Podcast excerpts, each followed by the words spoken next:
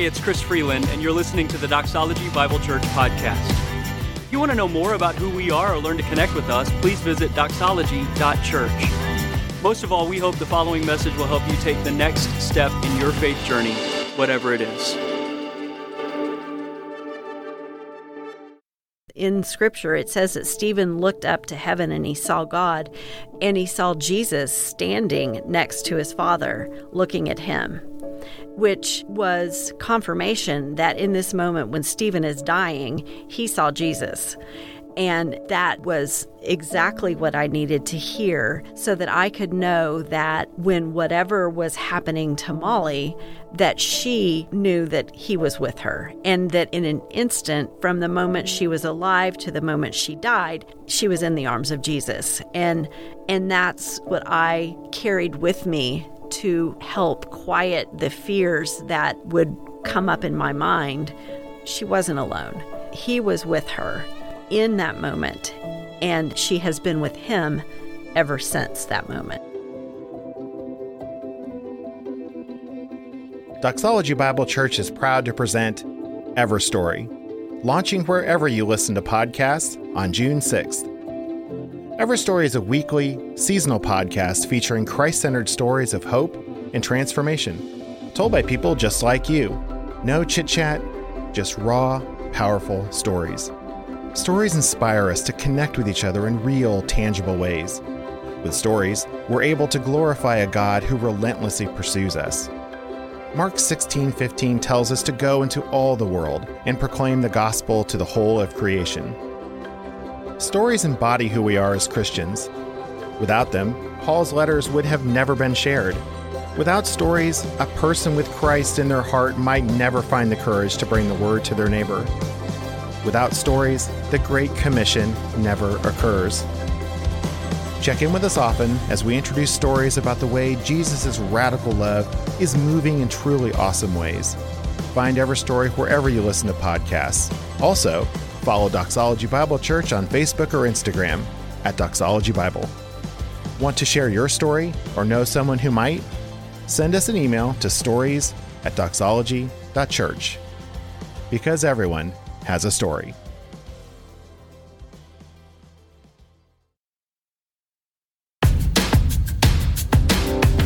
Hey, it's Chris Freeland, and you're listening to the Doxology Bible Church podcast. If you want to know more about who we are or learn to connect with us, please visit doxology.church. Most of all, we hope the following message will help you take the next step in your faith journey, whatever it is. Hey, good morning and welcome to Doxology. I'm Jay, I'm one of the pastors here, and so glad to have you with us on this Father's Day. Happy Father's Day to those who are dads, spiritual fathers, mentors, grandpas, or father figures serving in that role in the life of others. We want to celebrate you today, knowing the importance that God puts on the role of dads, and yet the extreme challenge that it is. For all of us, we're doing it imperfectly. We admit that, right? And there's no shame in that. In fact, that's all the more reason to draw near to the Lord for strength and wisdom for this task. Your effort and your desire is worth celebrating this morning. And, you know, on a Father's Day, I realize that for some, this morning could be a hard day as well.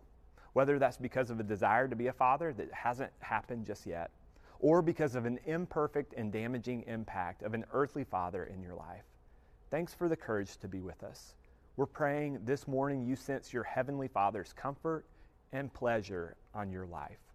Last week, we started our series called No Regrets as we walk through the book of 2 Timothy.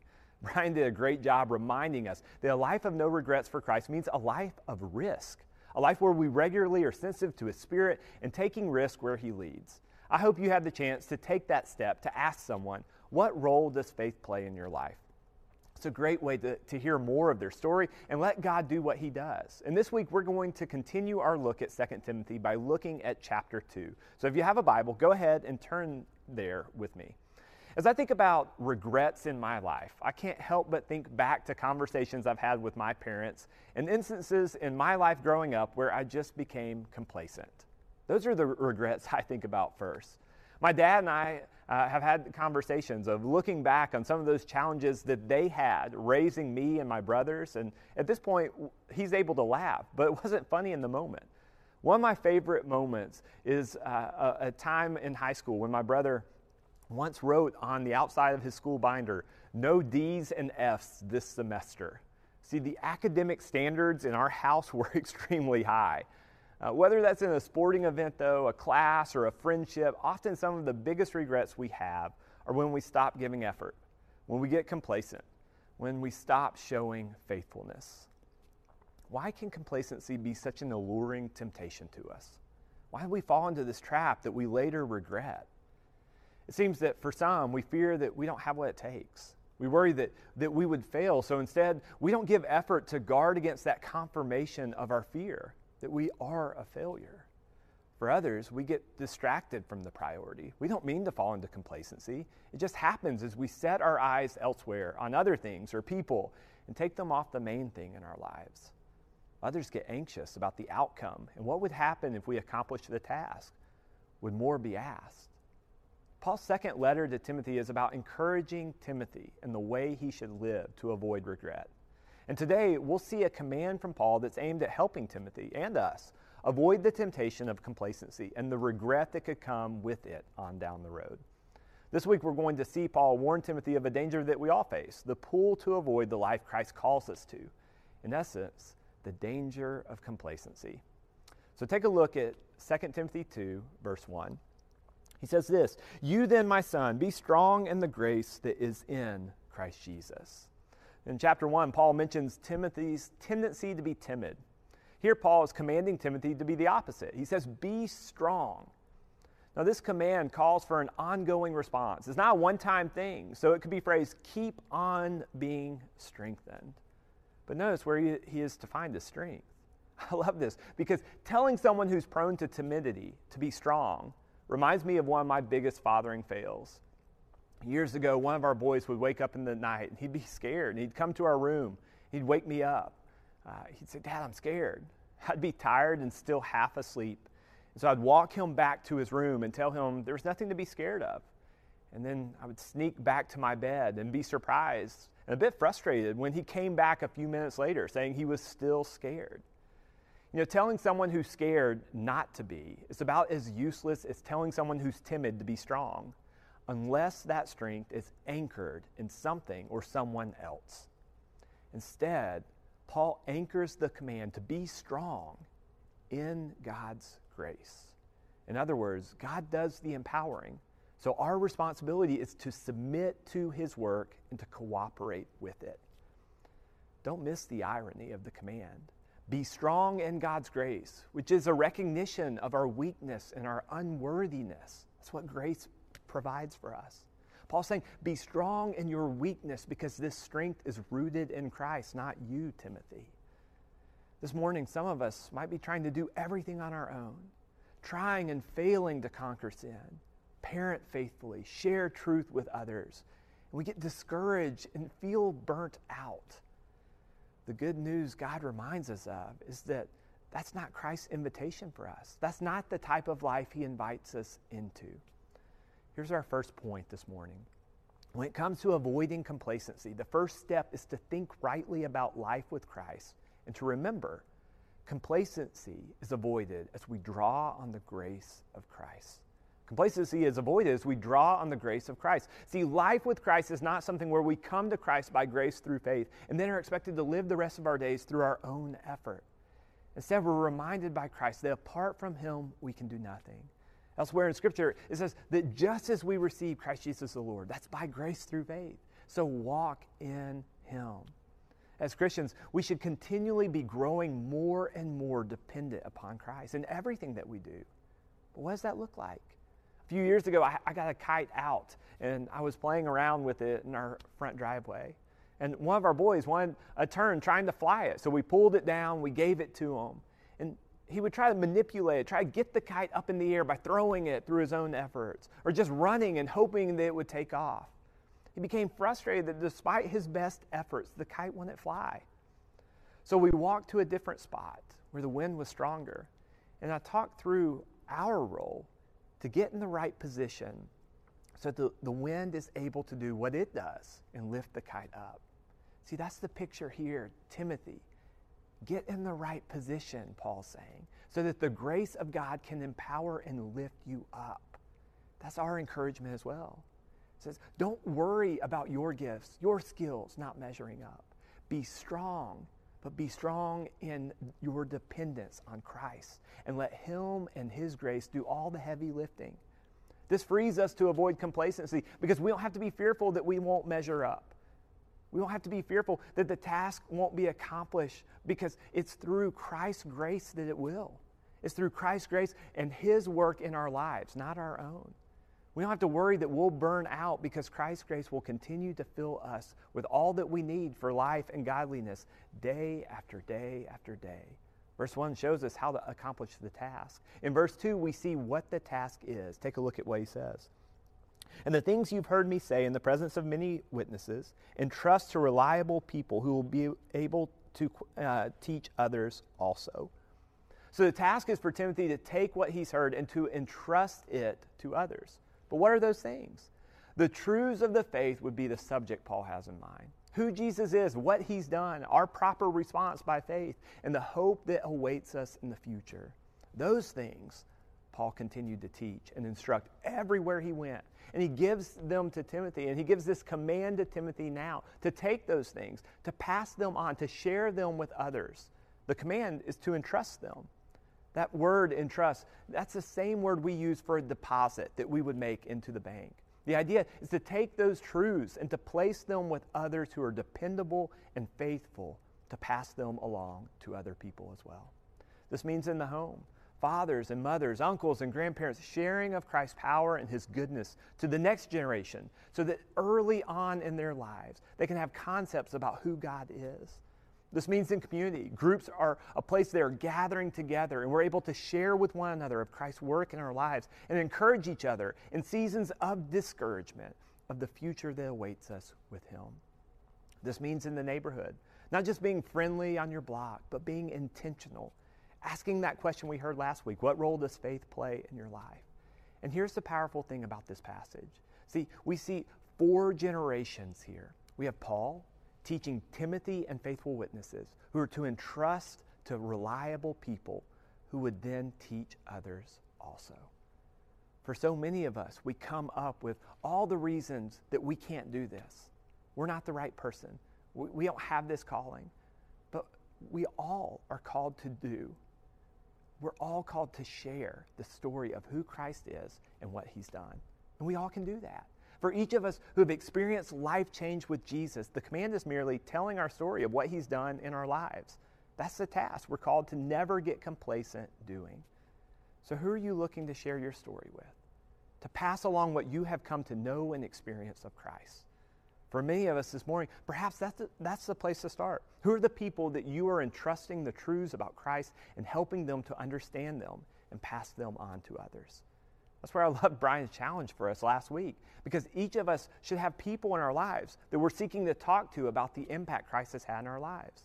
With the clarity for what Paul wants Timothy to do and how, Paul now gives three everyday examples that serve as kind of a warning uh, that, that remind us of the pattern that can show up if we become complacent in our walk with Christ. Take a look at verse 3 through 7 with me. It says, Join with me in suffering like a good soldier of Christ. No one serving as a soldier gets entangled in civilian affairs, but rather tries to please his commanding officer. Similarly, anyone who competes as an athlete does not receive the victor's crown except by competing according to the rules.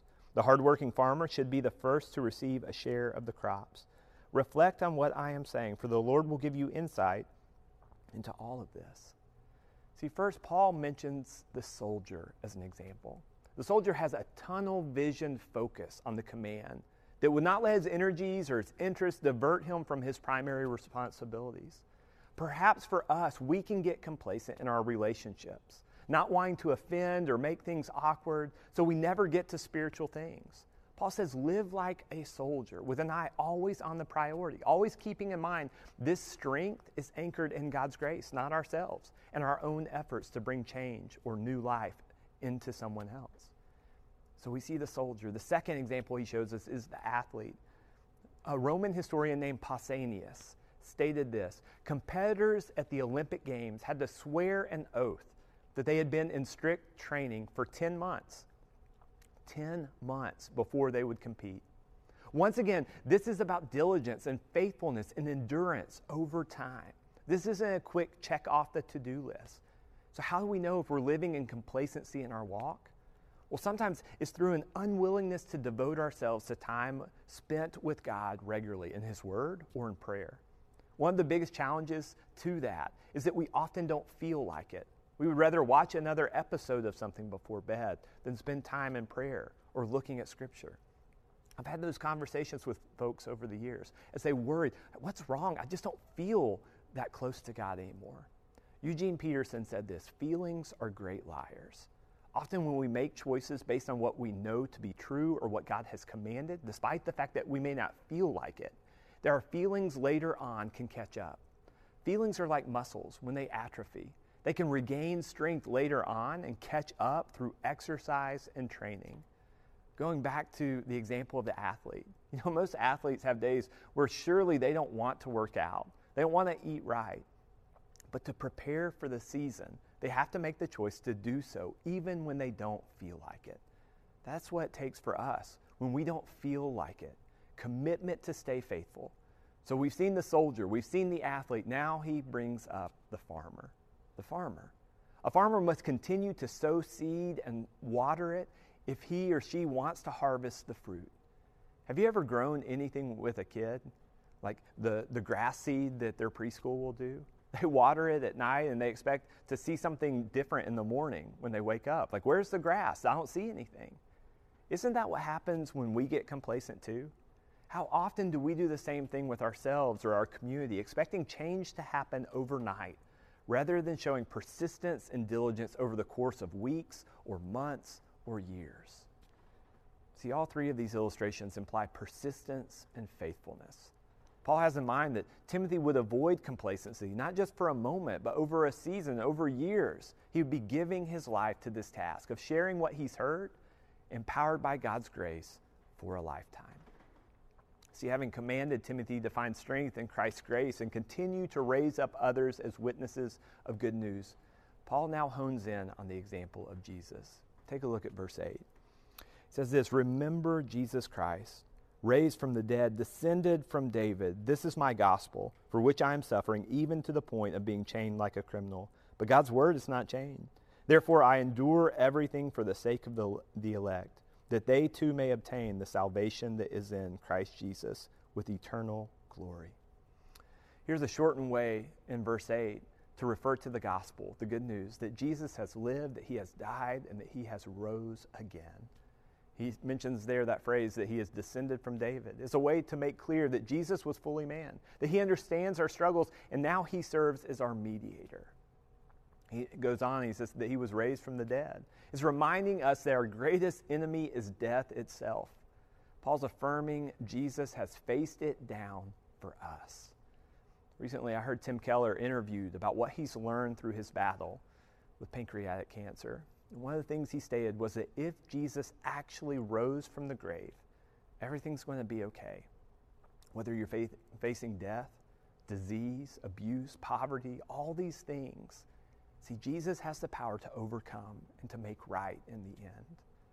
You want to avoid complacency and live out of faithfulness? Here's the second way we see in the text complacency is avoided as we dwell on the goodness of Christ. It's avoided by dwelling on the goodness of Christ, by remembering Him. Often we can become complacent in our faith when we forget all that Christ has accomplished, when we forget the depths of our need, as we forget the promise that He has made about our future. That forgetfulness leads us to a life of complacency as we think, hey, we're okay on our own. We get content with where we are because we don't consider the incredible height and depth of Christ's love that saved us. What we need is to remember to remember God's faithfulness, to remember His goodness, His work in the past, knowing that memories of the past can spark greater clarity and endurance in the present. What are you doing to keep the work of Christ front of mind throughout your day? What are you doing to remember all that Jesus has done for you so that the motivation to faithfulness continues to burn hot and bright? For some, it's about their prayer life, being dedicated to gratitude meditating on what Christ has done and telling Him thank you again and again for that. Others have moments throughout the year where they get away and they reflect on what Christ has done. What could this look like for you to dwell on God's goodness in your life? Every week in our community group discussion guide, we ask the question what are you thankful for? One of the reasons we do that is to develop a spiritual memory in us as individuals, but also in us as a community, so that constantly we're thinking about Christ's work on our behalf and keeping a spirit of gratitude among ourselves. That's what Paul wants for Timothy. Then in verse 11 through 13, he connects Jesus and what he's done with what it is that he's inviting us to participate in through his grace. Take a look at what he says. Here is a trustworthy statement. If we died with him, we will also live with him. If we endure, we will also reign with him. If we disown him, he will also disown us. If we are faithless, he remains faithful, for he cannot disown himself. To ensure that they continue to remember Christ, Paul returns to what Christ has done and will do for us. Here, Paul quotes a song or a poem from the early church, and he, he includes these four couplets. There are things that he assumes to be true of them as they each begin with a first class if. He says the first one, if we died with Jesus, we will live with him, implying eternally we will live with Christ. See, elsewhere he says that we have died and our life is hidden in Christ, that we have been crucified with Christ. It is no longer we who live, but Christ living in and through us He's playing on that. Secondly, he says, if we endure, we will also reign. Here, Paul talks about this idea of faithfulness and reminds us that faithfulness in this life will be rewarded in the next. He then says, if we disown him, he will disown us. Here we have a warning that for the believer who does not display faithfulness, there isn't a loss of salvation. That's by grace through faith. But there is a disowning or a loss of reward that he's just mentioned before. And then he goes on and he says, if we are faithless, he remains faithful. The final phrase is a reminder again that should provide comfort for each of us. For there are those moments where we have fallen short, those moments we've been faithless, those moments where we've made mistakes and missteps. And it's a reminder that Christ will still remain faithful to us despite our faithlessness. Christ will not go back on his promises to save us, even though we may fall short of his standard. Christ and his good work, both for us and in us, continues on. See, your faithlessness does not disqualify you from His grace. In fact, it makes us all the more ready to be recipients of it because we are more aware of our deep need. A few years ago, I caught a Tom Brady documentary, and it followed him through his offseason with interviews from family or other players, personal coaches, and assistants. And a quote stood out to me. His personal QB coach, a guy who he works with in the offseason about his technique and his throwing motion, said this Tom doesn't come to me to help him get 5% better. He comes in to get 1% better. 1% better. Now, if anybody has a reason to mail it in and get complacent with his performance, to say, you know what, I think I'm all right, I think I'm good enough, I think I've gotten as good as I can, it would be him, right? He's won like seven Super Bowls. He's been the three time league MVP. But what's he after? 1% improvement. Let me ask you a question. What would it look like for you and your walk with Christ to chase after 1% growth, to avoid complacency in your walk this year? Paul tells Timothy, this life, following Jesus, it's all about avoiding complacency and living faithfully for Him. And here's the very good news that isn't done through your own efforts. The life Christ wants for you is one where you draw strength from His grace and you dwell on His goodness for you, remembering it, and never get over it. Never get over all that He has done and allow that to fuel you to share what you know of Him everywhere you go to everyone you come into contact with. Now, as we come to a close, let me ask you this question What's one way you can take time to dwell on the grace and the goodness of Christ this week. Here in a moment, Cameron will come up to talk us through next steps and offering. But before he does, I want to share a story of a friend who's seeking to live this out and how it has looked in her life. Maybe her example could help you think about how you can dwell on God's grace and His goodness in your life this week and spur you on to be a witness to others right where the Lord has positioned you. So let's check out Grace's story.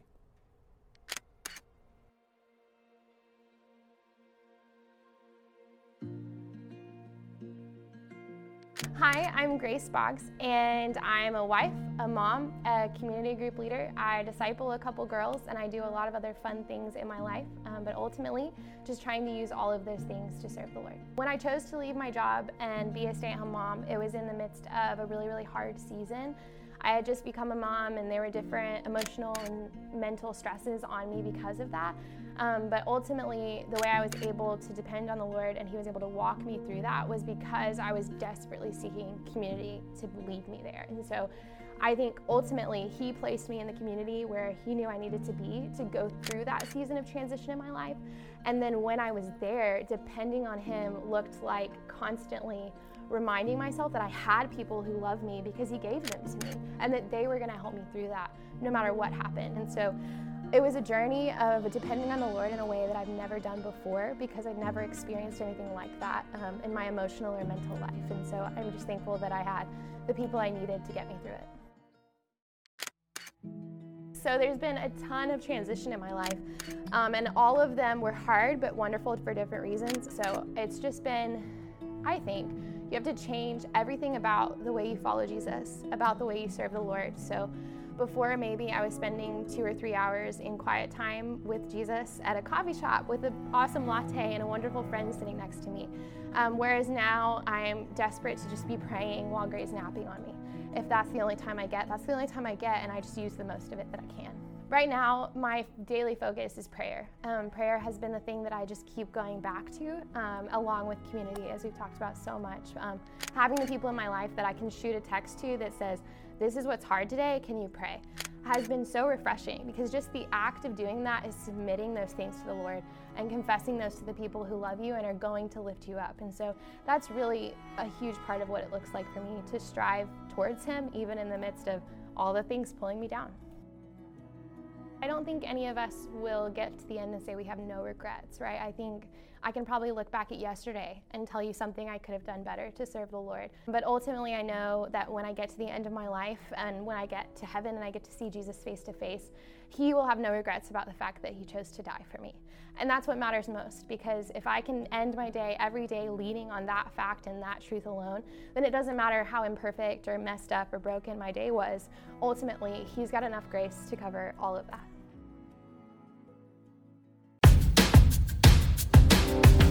Thanks for listening to the Doxology Bible Church podcast. If you enjoyed this podcast, we'd love for you to subscribe, rate, and give a review on iTunes. If you're ever in the Fort Worth area, we'd love to worship with you in person at one of our services.